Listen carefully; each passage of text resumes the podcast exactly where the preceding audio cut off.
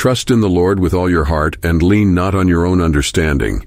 In all your ways acknowledge him, and he will make your path straight. Proverbs 3, 5, 6. This passage underscores the importance of faith, submission, and reliance on God, suggesting that individuals should not rely solely on their own wisdom or understanding. Instead, they should trust in God's wisdom, as it is superior, and acknowledge Him in every facet of their lives. If individuals follow these principles, then God will guide their paths and make their journeys clear and less complicated.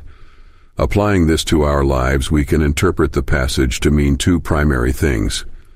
First, sometimes we may experience situations that are beyond our understanding. In such instances, instead of trusting solely in our own problem-solving abilities or understanding, we should trust in God's guidance and wisdom. This certainly doesn't mean to avoid thinking critically or pursuing knowledge. Rather, it calls for humility and acknowledgement of the limitations of human understanding.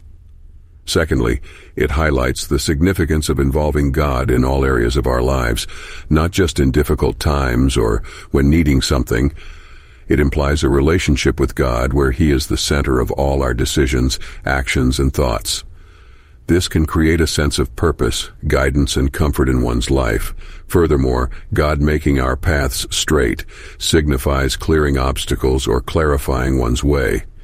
It reassures that with belief and trust in God, complications and uncertainties in life can be made manageable as He provides guidance and direction.